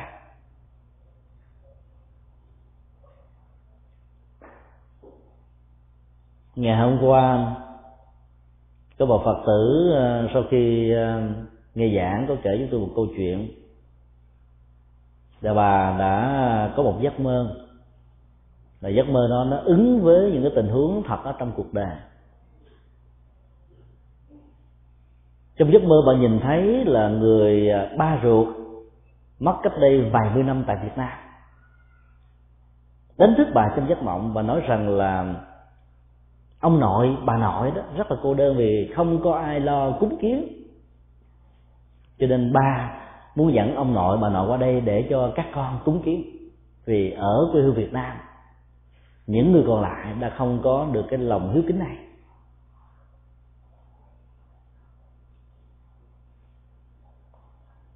Thức dậy với một cái ấn tượng cha báo mộng và yêu cầu đó những người con báo hiếu không chỉ cho cha mà còn cho luôn cả ông bà. Cô ta nửa tin và nửa ngờ gọi điện thoại về hỏi thăm. Người anh ruột thì người được nói nào giờ có cúng dỗ đâu? Người ruột nói là khi mà à, ông nội bà nội mất đó thì ông bà sống chung với chú sáu. Cho nên cô đã gọi điện thoại cho chú sáu hỏi rằng là trong những năm qua, kể từ khi ông nội bà nội chết, trước đó là người cha chết trước, thì đã từng có những dự cúng quả như vậy chưa? Thì chú sáu này đã trả lời là chưa hề có. Thì ông cưới một người vợ là tin lành, cho nên ông đã đổi đạo sau đó và không tin có kiếp sau, có cõi âm và chưa từng cúng quả cho người thân. Ở đây là cha mẹ ông bà của mình. Thì trong tình huống này chúng ta biết nó không phải là giấc mơ nữa, mà nó là được báo mộng. Nó ứng với những cái điều mô tả trong kinh địa tạng. Chúng ta có một cái cơ sở dữ liệu để xác định sự khác biệt giữa nằm mộng và báo mộng là ở chỗ đó. Nằm mộng là để giải quyết những cái ức chế về cảm xúc của chúng ta ở trong cuộc sống, và nó hoàn toàn không có dữ liệu thật và nó không hề diễn ra sự thật trong khi đó, báo mộng là một tình huống bị bị động, chúng ta được đưa đến một cái nhận thức rằng là người thân của chúng ta đang còn quanh quẩn và đang cần đến sự hỗ trợ về tâm linh từ chúng ta. Vì họ thấy rằng chúng ta là một chiếc phao. Còn nếu không có chiếc phao đó, họ có thể vẫn vương vẫn vơ, rời đây may đó với những phương trời vô định, khổ đau, cung cực. Và khi đối chiếu lại với sự thật đó thì nó là một thực tại. Có nghĩa là trong tình huống này, người thân của người nằm bị bị báo mộng hoàn toàn không hề cúng kiến. Từ đó chúng ta biết là người cha và ông nội, bà nội trong tình huống đó chưa được siêu. Với một cái lý do nào đó. Có thể thương con cháu, có thể là tiếc nuối gia đình có thể là có những cái dự án trường được kế hoạch nào chưa được thực hiện đó cho nên nỗi tiếc nuối này nó vẫn bám víu vào. Hoặc là không có niềm tin về kiếp sau. Khi chết nó bám vào cái chỗ chết, bám vào ngôi nhà, bám vào gia tài, sự nghiệp, vân vân. Là những người phật tử khi tiếp xúc với những cái tình huống báo mộng như thế đó, chúng ta không nên sợ hãi và cũng không nên vội đánh giá mà phải xác nghiệm lại xem nó có đúng những dữ liệu của sự thực mà nếu đúng chúng ta cần phải tổ chức các lễ kỳ siêu. Tâm thức của con người có khuynh hướng bám víu cái chỗ mà cái chết diễn ra vì họ không muốn thừa nhận đó là một sự thật. Cho nên họ lẳng quẩn ở chỗ đó để tìm một sự sống. Mặc dù đây chỉ là một sự sống ảo giác và do đó kéo dài sự ảo giác này chừng nào thì cái tính uh, tuổi thọ của kiếp ngạ quỷ nó gia tăng và tỷ lệ thuận chừng đó cho nên cầu siêu ở chỗ đó thì tâm thức của linh dễ dàng có mặt và lắng nghe được những hỗ trợ tâm linh của nhà tâm linh thông qua một lễ thức cầu siêu hay là một trai đàn chẳng tế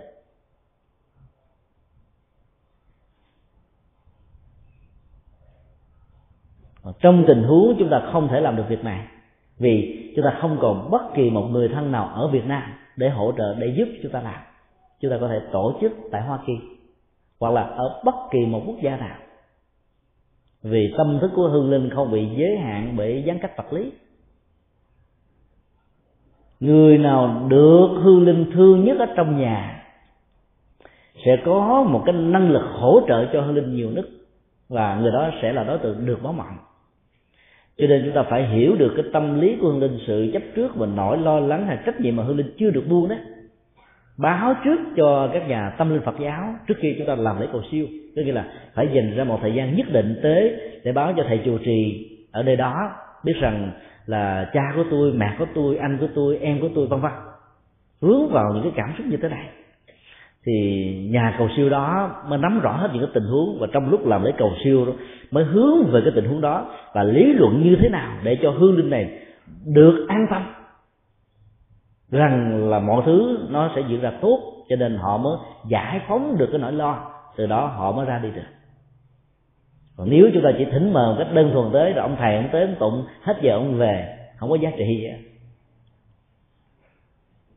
thay vì ờ, chúng ta đãi đằng cúng kiến bà con ăn ờ, ăn uống, thì hãy dành thời gian để ờ, mời các vị ờ, tu sĩ Phật giáo đến để giảng kinh thuyết pháp. Vì giảng kinh thuyết pháp như vậy là cả kẻ còn lẫn người mất đều được nghe. Mà ngày xưa chúng ta có cái phong tục là thuyết minh sanh, tức là nói rõ về sự sống, nói về sanh tử luân hồi. Và trong tình huống nỗi khổ niềm đau thì người ta dễ dàng lắng nghe và tiêu hóa nó chỉ cần làm lễ cầu siêu một hai lần trong tình huống như vừa nêu thôi, thì hương linh đó sẽ được thỏa mãn và ra đi còn bằng không họ sẽ bị vướng và bám theo cái tình huống đó hoài.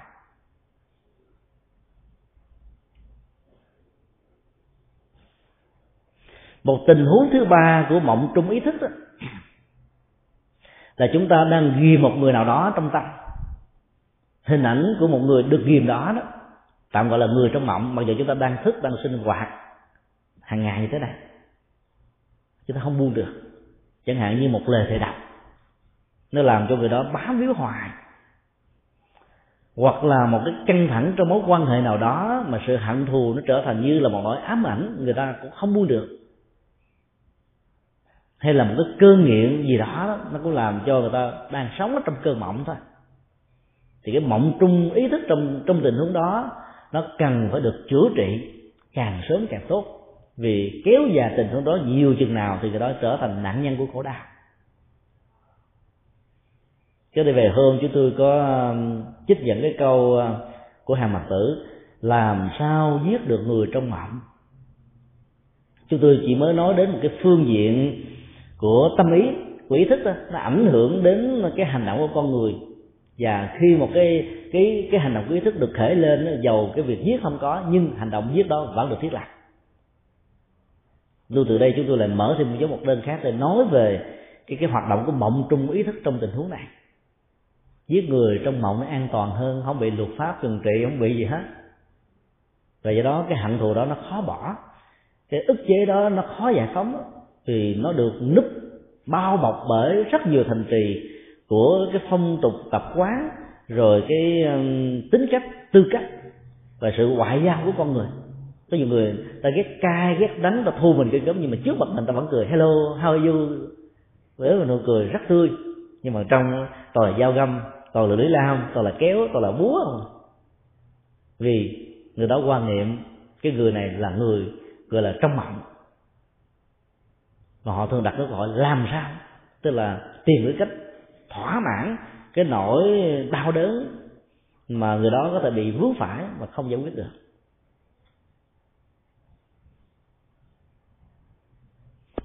Chúng ta vẫn còn nhớ rất rõ rằng là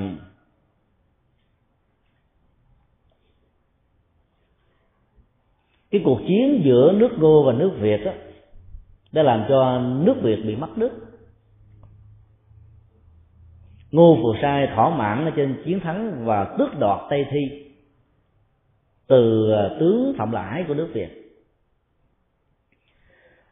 Diệt Dương Câu Tiễn là một vị vua có lòng yêu nước cho nên đã nuôi hận và nuôi quân suốt 10 năm trong thầm lặng ông ta đã bài mưu lập kế như thế này, là buộc người vợ của mình.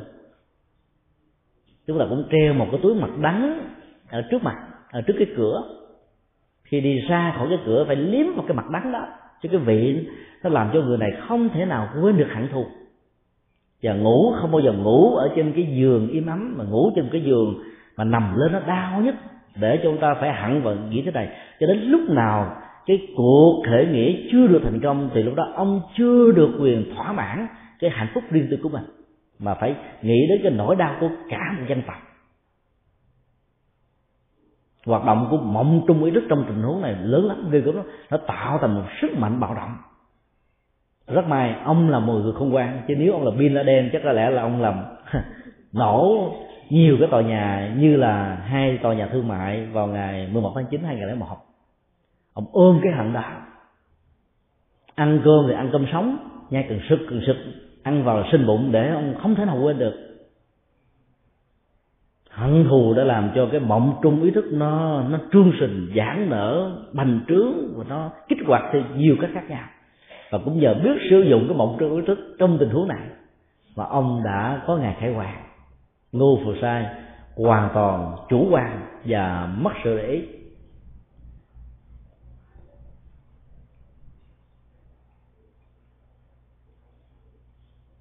Những cuộc ờ, chiến tranh tâm lý đấu trí với nhau toàn là mộng trong ý thức không? Chúng ta nhớ ờ, trần quốc tuấn, trần quốc toản. Căm thù giặc. Và bóp cái cam nát giống như là cái máy xoay cam ở ờ, hiện nay mà chúng ta có. Bóp nát ở trong, nhưng bên ngoài vẫn tỉnh bơ rồi sống trong cái ý thức ở trong bên trong đầu nó không không thể hiện ra bên ngoài còn chân trắc dặn chân nhị, khi đối thoại với ờ, bên bến ờ, giặc phương bắc, chúng ta chỉ nhắc một câu rồi hãy bắn, nếu không bắn thôi, nếu đã bắn thì phải trút, để cho chân nhị phải dây vào bắn chặt tô định cảm thấy là khinh thường cái năng lực của những người phụ nữ lãnh đạo của Việt Nam, cho nên đã khinh thường toàn bộ đội quân còn lại, cuối cùng bị thua trận mộng trung ý thức trong tình huống đó là một sự trả thù. Một sự trả thù khôn ngoan. Để không cho ai biết được cái ý tưởng, ý định của mình sẽ làm là cái gì. Cái khuynh hướng mộng trong ý thức đó được các gián điệp thực hiện khá tốt. Hoạt động gián điệp là hoạt động của mộng trong ý thức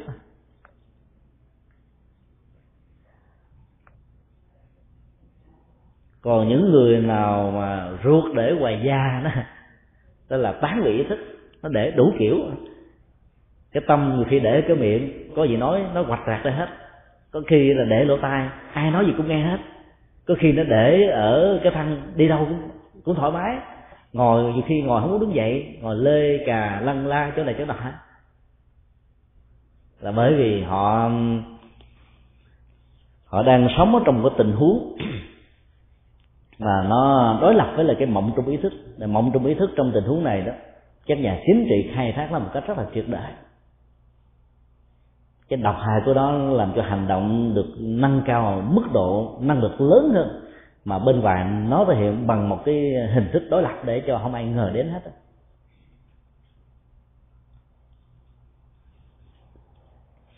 tình huống xuất hiện thứ năm của ý thức là là loạn trung ý thức.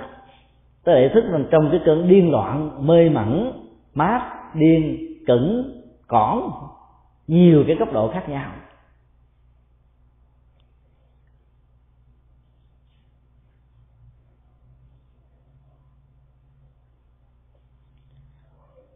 Tháng tư năm à, 2007 vừa qua, chúng tôi đi tham quan à, cái trung tâm bảo trợ xã hội lao động ở tỉnh bà rịa vũng tàu. Tại đây có khoảng à, một trăm bảy mươi mấy vị bị tâm thần. Tâm thần ở mức độ nhẹ khi đem những cái phần phần quà của đàn na tính thí đến đó, cho họ đó. Chứ tôi có tiếp xúc với một cô thiếu nữ khá xinh. Cô ta gặp chúng tôi nhắn gửi một câu liền thầy ơi nhớ giúp em nha. Nhớ bảo lãnh em về và giới thiệu cho em một anh mỹ da trắng. Em thích mỹ da trắng lắm sống với mỹ da trắng hạnh phúc lắm rồi cầm cái gói quà xong cô ta đi, quát tay, cảm ơn thầy nha, nhớ nha, nhớ đừng đừng hứa lẹo. Cái đó nói là điều gì? Trong một ý thức bị điên loạn đó, thì cái ấn tượng khổ đau nhất cuối cùng trước sự điên loạn được diễn ra, nó trở thành là một cái nỗi khủng hoảng. Và ức chế nó khống chế toàn bộ cái cấu trúc tâm thức và vận hành tâm thức của người đạo cho nên người này chỉ còn nhớ cái sự kiện của tình yêu và có lẽ cô ta đã bị điên loạn về tình. Rồi nguyên nhân của sự điên loạn này không gì khác hơn là có một anh chàng bảnh bao người việt nam nào đó đã hứa lèo, hứa cuội. Cho nên tin theo lời hứa lèo, hứa cuội đó, chị ta bị leo cây và té cây thật là đau nhìn lại thì thấy rằng anh ta đi đến với một người khác và mình chỉ là một nạn nhân. Không tin điều đó là một sự thật. Hẳn điều đó vì nó là một sự thật. Muốn trả thù điều đó vì điều đó không làm được được, cô ta đã trở thành điên loạn. Và trong thâm tâm cô ta đã mơ tưởng rằng có lẽ với cái dữ liệu ở trong đầu rằng người mỹ trong thời gian chiến tranh việt nam rất tử tế, rất đàng hoàng, thương phụ nữ việt nam rồi thì bảo bọc. Cô ta nhớ những cái dữ liệu đó không biết đúng hay sai, nhưng mà cô ta tin rằng nó là một sự thật cho nên nó phản, nó thể hiện ra một cái ước mơ. Mặc dù cô ta bị ma nè, nhưng mà ước mơ đó là một ước mơ rất là chân thành. Những ước mơ mà cô ta chưa từng được ở trong cuộc đời và có thể vẫn không bao giờ được ở trong tương lai. Thầy ơi, nhớ giới thiệu cho em một anh mỹ trắng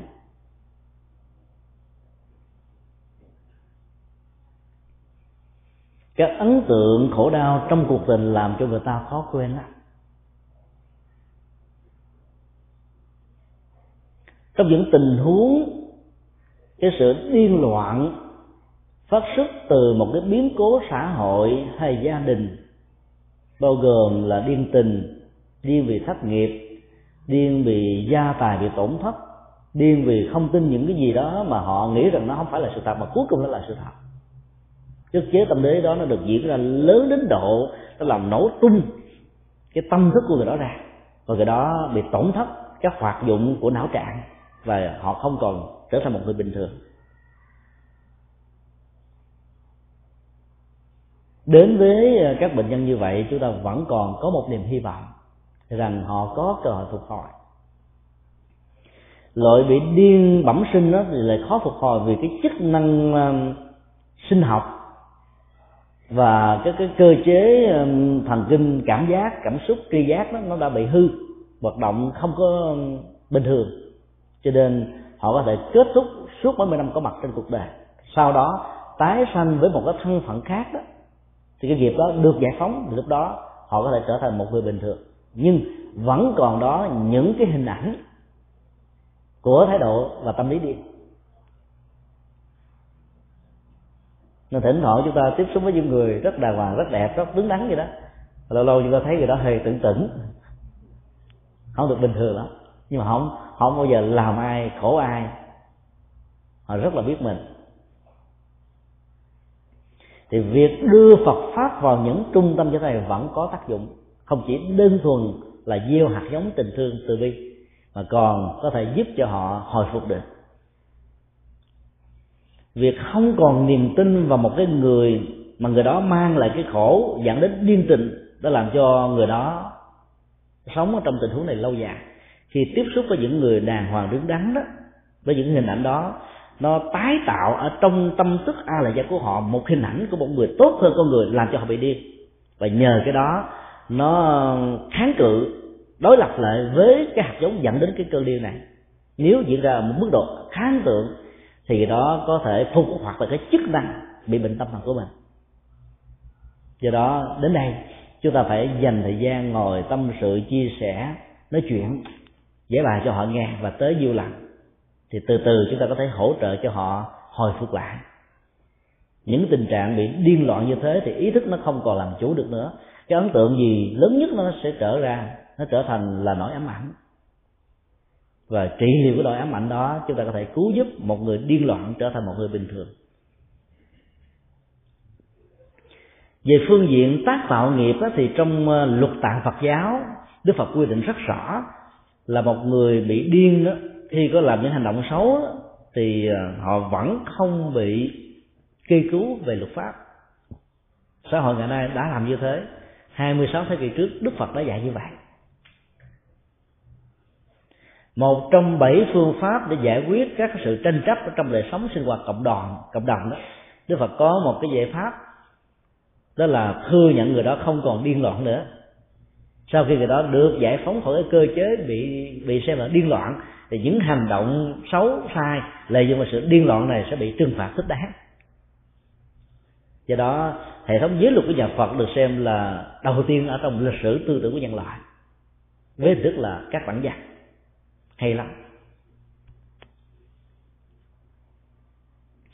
Chúng tôi được biết uh, do một người phật tử kể lại tại San Jose này có một gia đình mà người mẹ rất là thuần thần đứa con có một cái chứng bệnh uh, hơi tâm thần nhẹ ảnh hưởng đến cái âm thanh lỗ tai cái nhị thức bị điên loạn và làm cho ý thức ở trong tình huống này song hành với cái cái nhĩ căn bị điên loạn đó ứng xử một cách không còn bình thường.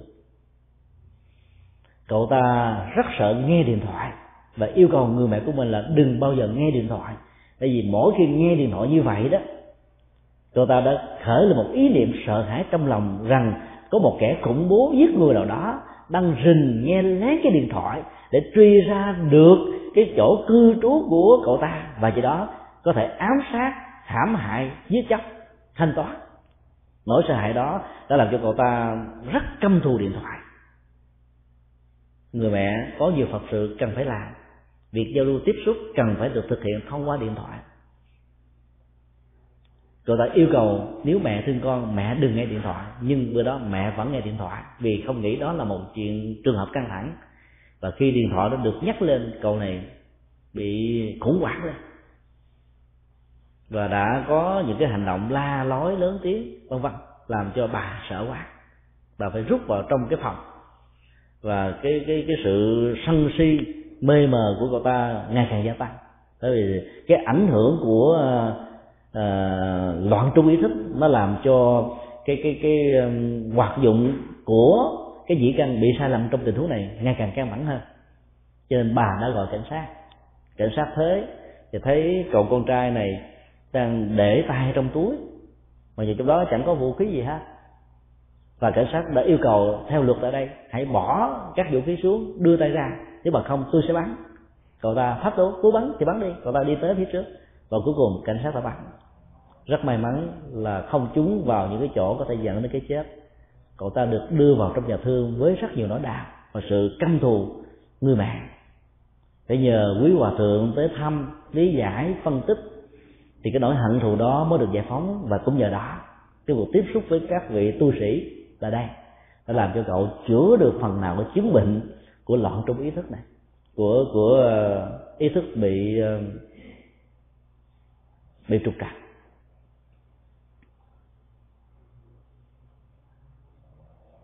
Không giải phóng các ức chế và hưng phấn ở trong đời sống của dòng cảm xúc đó, thì cái loạn trung ý thức có thể xuất hiện. Và nó đeo đuổi chúng ta một cách rất là có dụng ý.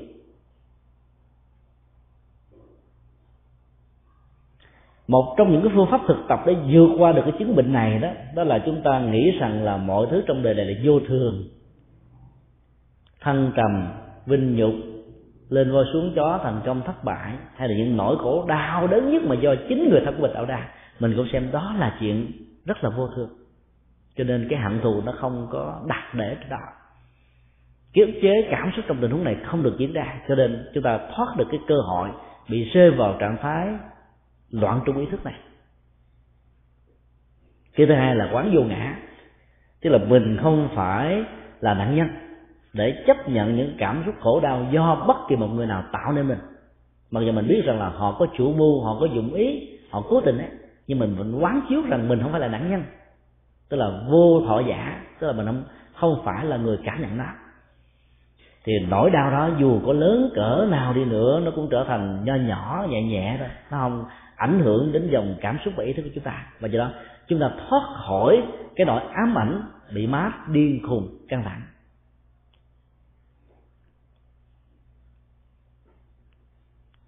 Để thực tập như thế, nó có một cái loại hình thứ sáu là định trung ý thức, tức là ý thức sống ở trong định, trong thiền, trong quan hỷ, trong thư giãn, trong từ bi, trong hỷ xã, vân vân.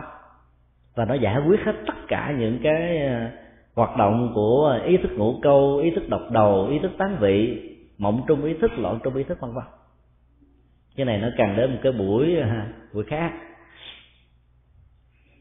Bài kể thứ 16 ở trong duy thức học đó, có đề cập đến ừ, cái phạm vi và tính thời gian tồn tại của ý thức. Ý thức nó có cái tính cách là thẩm mà không hằng từ lúc nào nó cũng ờ, suy nghĩ tính toán bằng trí năng nhưng mà nó không thường xuyên như là a lệ gia hoặc là như là mặt nạ. Và cũng may mắn nhờ ý thức nó nó không có tính cách thường xuyên, liên tục như thế, mà sự thư giãn về não trạng mới được thực hiện. Chứ là thư giãn là thư giãn ý thức thôi. Và nhờ ý thức được thư giãn, thì anh mặt na cố tình bám víu khống chế chi phối nó theo một cái hướng tiêu cực không được thực hiện ở trong bài kệ đó đã đề cập đến à, khi mà hành giả sống ở trên cõi trời vô tưởng thì không còn tri giác nữa, hoặc là đang nhập vào cái loại thiền định là vô tưởng tam muội, là vô hiệu hóa cái phần tri giác của con người. Ý niệm hóa trên cơ sở tri giác nó không có. Và suốt thời gian không có tri giác như vậy đó, thì con người buông thư hết tất cả các dây thần kinh, nhẹ nhàng thư thái vô cùng trường hợp thứ hai là nhập vào loại định không thọ và tưởng. Ở đây gọi là vô định và vô tâm nhị định. Không còn cảm giác đó, thì cái ý niệm về cảm xúc hạnh phúc khổ đau hay trung tính không có xuất hiện. Và do đó sự căng thẳng ức chế của cảm xúc không có mặt. Thì trong lúc đó là ý thức hoàn toàn vắng bóng. Nhờ nó vắng bóng cho nên mới giúp cho hành giả đạt được cái trạng thái loại thiền định này. Ở trong uh, các loại yoga của ấn độ nó có một cái loại yoga tên là quán tử thi. Là bắt chước từ cái phương pháp và thực tập thiền vô diệt họ tưởng định ấy. người thực tập á, nằm duỗi ở trên mặt đất và quán sát cái thân thể đang sống của mình là một cái thây chết à quán như vậy thì mình không còn sợ chết nữa. Bản chất của thây chết là cái gì? Không có hoạt động của trí não và các giác quan. Và khi mình nghĩ rằng là mình như là một thây chết thì mình phải nhắm mắt lại. Thấy một cái vùng tối thẳm không còn cái gì hết á.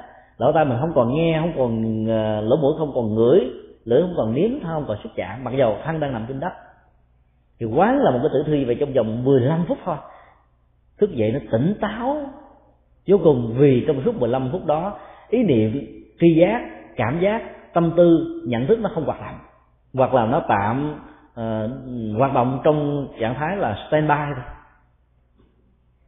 Nó giúp cho mình nhẹ nhàng sâu lắng vô cùng. Đó là một phần của diệt thọ tưởng định. Và diệt thọ tưởng định trong cái khả năng mà người phàm kẻ tục ai muốn đều có thể thực hiện được. Tình huống ờ, thứ ba đó là ngủ sai. Là ngủ không có giấc mơ như tình huống của đức phật. Cho nên trong một giấc ngủ chỉ có hai tiếng, ba tiếng thôi, vẫn có thể tái tạo được nguồn năng lượng do ý thức sử dụng quá nhiều trong lúc chúng ta còn sống. Ai hoạt động mà sử dụng ý thức nhiều quá đó, người đó giảm tuổi thọ. Do đó phải giải phóng cái sự căng thẳng của ý thức bằng cách là tạo một giấc ngủ không có mơ. Tình huống cuối cùng là bị bất tỉnh. Do té, do tai nạn, do bị va chạm vào cái vùng não và ý thức nó tạm lắng hoạt động hoàn toàn. Giả sử cái chết diễn ra trong tình huống này thì đừng có buồn. Điều là điều đáng mừng, vì lúc đó thì cái ý thức mình đang rơi vào trạng thái trung tính hoàn toàn. Cho nên cái năng lực của nghiệp mà nào trong quá khứ nó trở thành một trọng tâm. Nếu là hành giả tịnh độ thì cái năng lực của nghiệp, niệm phật nè, hồi hướng phước báo nè, tu dạng hạnh công đức nè, rồi muốn phát sanh, muốn tái sanh về tây phương cực lạc nó sẽ là một cái dẫn nghiệp đưa đẩy chúng ta về cái cảnh giới chúng ta muốn. Có nhiều người ngủ một giấc đến sáng là trở ra, trở thành người thiên cổ. Thân nhân quyến thuộc khóc lóc, trời ơi, tôi không ngờ như thế. Mẹ tôi mới ngủ đi tới sáng chết luôn. Mừng với sao rồi sao buồn. Ngủ như vậy là một cái giấc ngủ an lạc. Nó không bị những ức chế về thần kinh, về cảm xúc, về nhận thức do đó sự tái sanh là một cảnh giới tốt. Vì chúng ta biết rằng là ai cũng phải một lần trải qua cái chết như thế. Trải qua sớm hay là muộn thôi. Vấn vấn đề quan quan trọng là trước khi chúng ta chết cái cái ý niệm gì nó trỗi về trong đầu mình. Mà đi trong cái trạng thái nhẹ nhàng à, sâu lắng như thế thì cảm thấy an tâm đừng có buồn. Kết quả cuối cùng của việc chuyển uh, hóa tâm thức đối với ý thức đó, trong tình huống này là biến ý thức từ một cái tính năng phân biệt diệt nguyên trở thành một ý thức mang tên là diệu quan sát trí.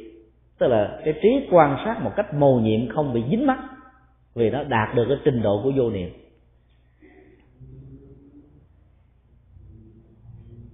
Ở trong các kinh tạng Bali cái hình ảnh của vô niệm được mô tả như là bầu trời không để lại một cái à, vết bẩn gì.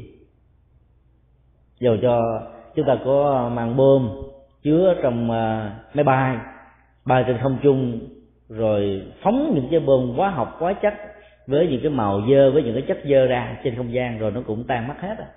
Nó không để lại một cái hình ảnh gì. Cái đó là cái cái tâm tâm ý thức đó, nó đã được chuyển hóa thành vụ quan sát trí rồi chất liệu buông xả nó được thực hiện. Và con chip của sự buông xả nó đã có mặt. Nên ý thức có thể hoạt động một cách rất là năng động.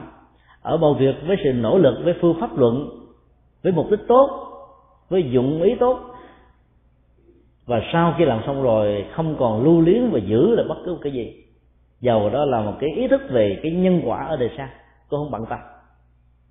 Thì hoạt động đó được gọi là diệu quan sát trí, nó giống như một tấm gương, thật là trong sáng các ấn tượng được ghi nhận một cách rất là rõ, rõ ràng. Sáng sớm của một à, ngày đó khi thức dậy quan sát mọi thứ chúng ta cảm thấy tâm mình nó lắng dịu nhẹ nhàng mọi thứ giải quyết vấn đề vào buổi sáng về rất là thông minh. Cái kết quả của việc giải quyết đó rất là cao. Còn à, đến chiều tối sau khi làm việc rồi mà phải đi giải quyết những cái công nợ những vấn đề thì dễ phiền não lắm vì ý thức nó bị mỏi mệt, đưa đẳng quá.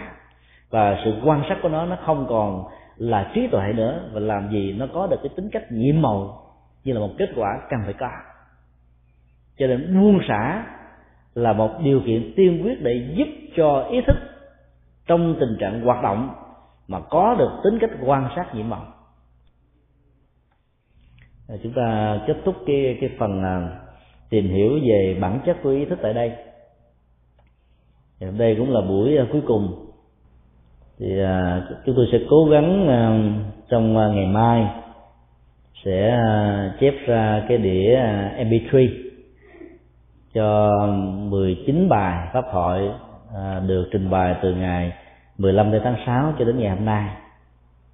Và cái ngày trở về lại San Jose đó là vào ngày 14 tháng 8 thì hy vọng đến lúc đó thì sẽ có khoảng thêm 18 bài nữa chúng tôi sẽ chép ra thành một cái đĩa thứ hai. À, sẽ gửi tặng đến quý vị. Thì có thể nhờ cô từ bi quyện cô trúc hảo và cô an hạnh đó, sẽ chép ra những đĩa này. Nếu ai thấy uh, cần tham khảo đó thì có thể à, liên lạc với ba vị vừa nêu. Thì thời gian nó cũng đã hơi nhiều. Chúng ta kết thúc. Ờ, kính à, cảm ơn sư cô trụ trì chùa Đức Viên đã tạo một cơ hội cho các cái buổi học về duy thức học này được diễn ra à, đối với các hành giả theo tình độ tông tại ngôi chùa này. Cũng chân thành cảm ơn tất cả những vị à, tiền của tri thức đã đến đây để chia sẻ một cái môn học rất là khó nhưng mà cũng rất là quan trọng đối với đời sống sinh hoạt